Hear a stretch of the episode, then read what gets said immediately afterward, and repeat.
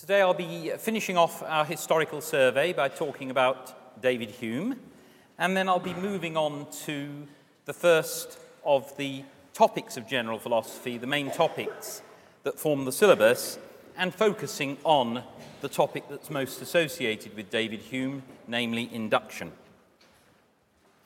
David Hume, known at the time as the Great Infidel by some, uh, was probably the greatest philosopher of this period at any rate in my view. Scottish philosopher, unfortunately, had nothing whatever to do with Oxford. Uh, lived from 1711 to 1776. His biggest and in many ways most famous work is the Treatise of Human Nature of 1739. But he went on to write in quite a wide range of fields uh, a lot of very interesting essays, which to some extent helped to found the science of economics. Uh, Adam Smith was a younger contemporary of Hume whom Hume influenced a great deal. Uh, his inquiries, the two inquiries, are very famous. He wrote a history of England, which was for a long time the standard history, and published a lot on religion, including the dialogues concerning natural religion of 1779, published posthumously. It was such a dangerous work. Uh, if you want to read a truly great work of philosophy that is actually quite funny, then the dialogues is the place to go. I think certainly the, the greatest combination of philosophical uh, originality, erudition, and humour to be found in the literature. Now, in many ways, Hume can be seen as building on Newton and Locke. Uh, from Newton, you get the general idea that the aim of science is not necessarily to aim for ultimate understanding of things, but rather systematization. Just as Newton when it came to gravitation, didn't pretend to understand how gravitation works. He gave formulae that encapsulate how it works, uh, the, the, the, um, the effects of it. Uh, so that is a, taken by Hume to be a model for how science in general can operate. And like Locke, in contrast to people like Descartes, he emphasized that the aim of science is not to get certainty. That is not achievable. We have to make do with probability. Now, take the fundamental case, forget about gravitation and weird things like that. Think about the motion of billiard balls. One billiard ball bashing into another. We see a white billiard ball moving towards a red one, the two collide. Why do we expect the red one to move? And Hume imagines a thought experiment, a thought experiment in which Adam, the first man newly created by God, sees one billiard ball moving towards another, is asked to predict what's going to happen. Could he predict it? Well, according to Hume, he couldn't. He's got no experience to call on, so there's no way he can know in advance of actually experiencing the impact of balls and similar objects what's going to happen. So, in fact, not only is gravity unintelligible, as we saw last time, many philosophers at the time wanted to say, Actually, even mechanical causation is pretty unintelligible too. Uh, we're used to seeing billiard balls bashing into each other, so we think we sort of understand why, but really there's no understanding to it. It's just habit. So, the lesson that Newton drew in the case of gravity, and Berkeley generalized, as we saw in his instrumentalism, Hume wanted to draw as a quite general lesson of science that intelligibility is not something that we can reasonably aim for in science. Ultimately, all we have is those systematic laws that codify the way things behave. Um, it's a bit like Malebranche's theory, except without God, which is sort of paradoxical but Hume wants to say that there is no real glue in nature, or at least nothing that, at all that we can remotely understand.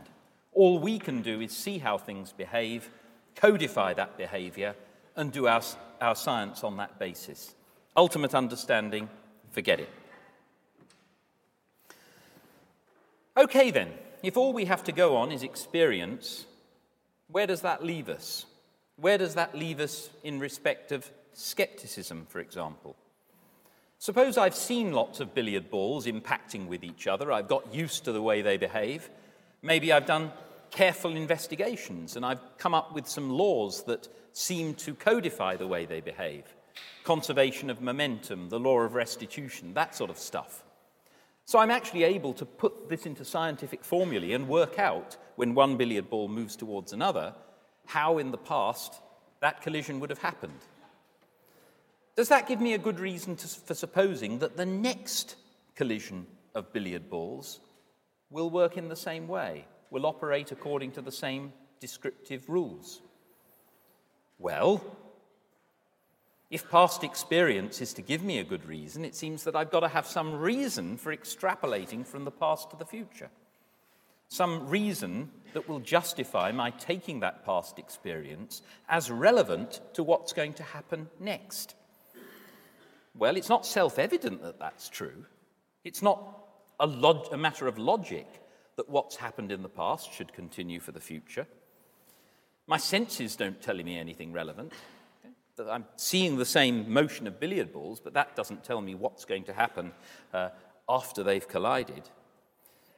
And if I try to appeal to experience, it seems that I'm begging the question. I'm taking for granted that experience is relevant to the future. So we seem to get a very skeptical lesson about induction, about inference from past to future. It seems that we can give no reason at all to justify that. We'll be coming to, to that in a little bit more detail later.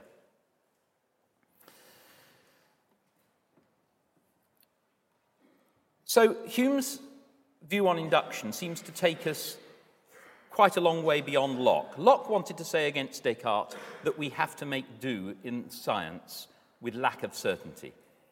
When we reason about things in the world as opposed to logic, there is no certainty to be had. But now Hume is saying it's worse than that. Actually, we cannot give any good reason whatever for supposing that the laws that we've gleaned from past experience will be applicable to what happens in the future it seems that all of our scientific ambitions, everything, is based on a brute animal instinct. We just naturally think that the future will resemble the past. So, in a certain respect, we're no, in no better position uh, than the dog who, when you go for the lead near the front door, starts jumping up and down with anticipation of going for a walk. Why does it do it? Habit. It associates you going for the lead with going for a walk. It doesn't have any rational insight into the connection between the two. It's just habit. And we seem to be the same with billiard balls.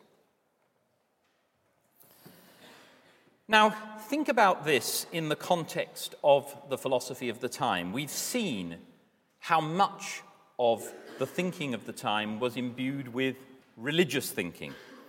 Uh, we were see, seen at the time as uh, creatures made in God's image. Man is the image of God, and the primary uh, instance of that is human reason.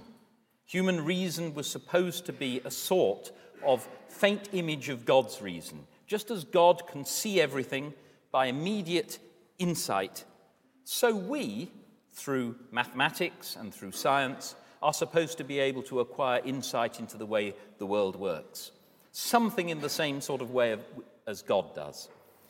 We're up there, intermediate uh, between the animals and the angels. We're not merely part of the animal creation. Our bodies may be physical, but our minds are made of immaterial substance, uh, which uh, is quite different in nature. So we have this view of man as privileged. And Hume's um, attack on our rational faculties strongly counters that. It puts us back with the animals. It suggests that for all our cleverness, ultimately our rational faculties have a very earthy foundation uh, in brute animal instinct rather than insight. So, if we want to find out about the way human beings behave, the right way to do it is not by thinking of, of us as specially rational creatures. Rather, one should find out about the way humans behave by observation, experiment, systematization, generalization. You treat us as part of the natural world. Uh, one might suggest that uh, modern day economists would do well to learn this lesson. Uh, a lot of economic models are based on the assumption of perfect rationality. We've seen recently where that leads us. Uh, Hume's lesson is that actually humans in their behavior are far less rational than they like to pretend. Uh, empirical investigation of how people actually work is likely to yield much better results than the assumption uh, that we are perfectly rational. This lesson goes through to the Hume on free will. Um, Hume, in many ways, follows Hobbes. He's a compatibilist. He thinks free will uh, is compatible with determinism. As part of nature, human action is causally determined, Hume thinks, in exactly the same way as billiard balls. Uh, someone who knew all the laws that govern the way we behave would be able to predict reliably uh, what we would do. Free will is simply having the power to do as our will dictates. Now, you might think that that is going to undermine morality. If we are ultimately causal parts of nature, working according to causal laws in the same sorts of way as billiard balls, how does morality get any purchase? Well, Hume's answer to that is to found morality on sentiment, on fellow feeling, empathy for other people. His idea is that we naturally identify with others uh, when we think about another person's pain, to some extent we share that pain. Uh, therefore, we have an interest in relieving it. We grow up in families, uh, families get wider into social groups. By mixing together, we learn to care for each other, and we find that codifying rules of behavior makes sense on that basis because we actually feel a passion to do good to others. We are not purely selfish creatures in the way that Hobbes had thought. So Hume gives morality a basis in our brute human nature. Again, it's not a matter of pure reason. You can't found morality on logic, but you can found, found it on the way we are as human beings.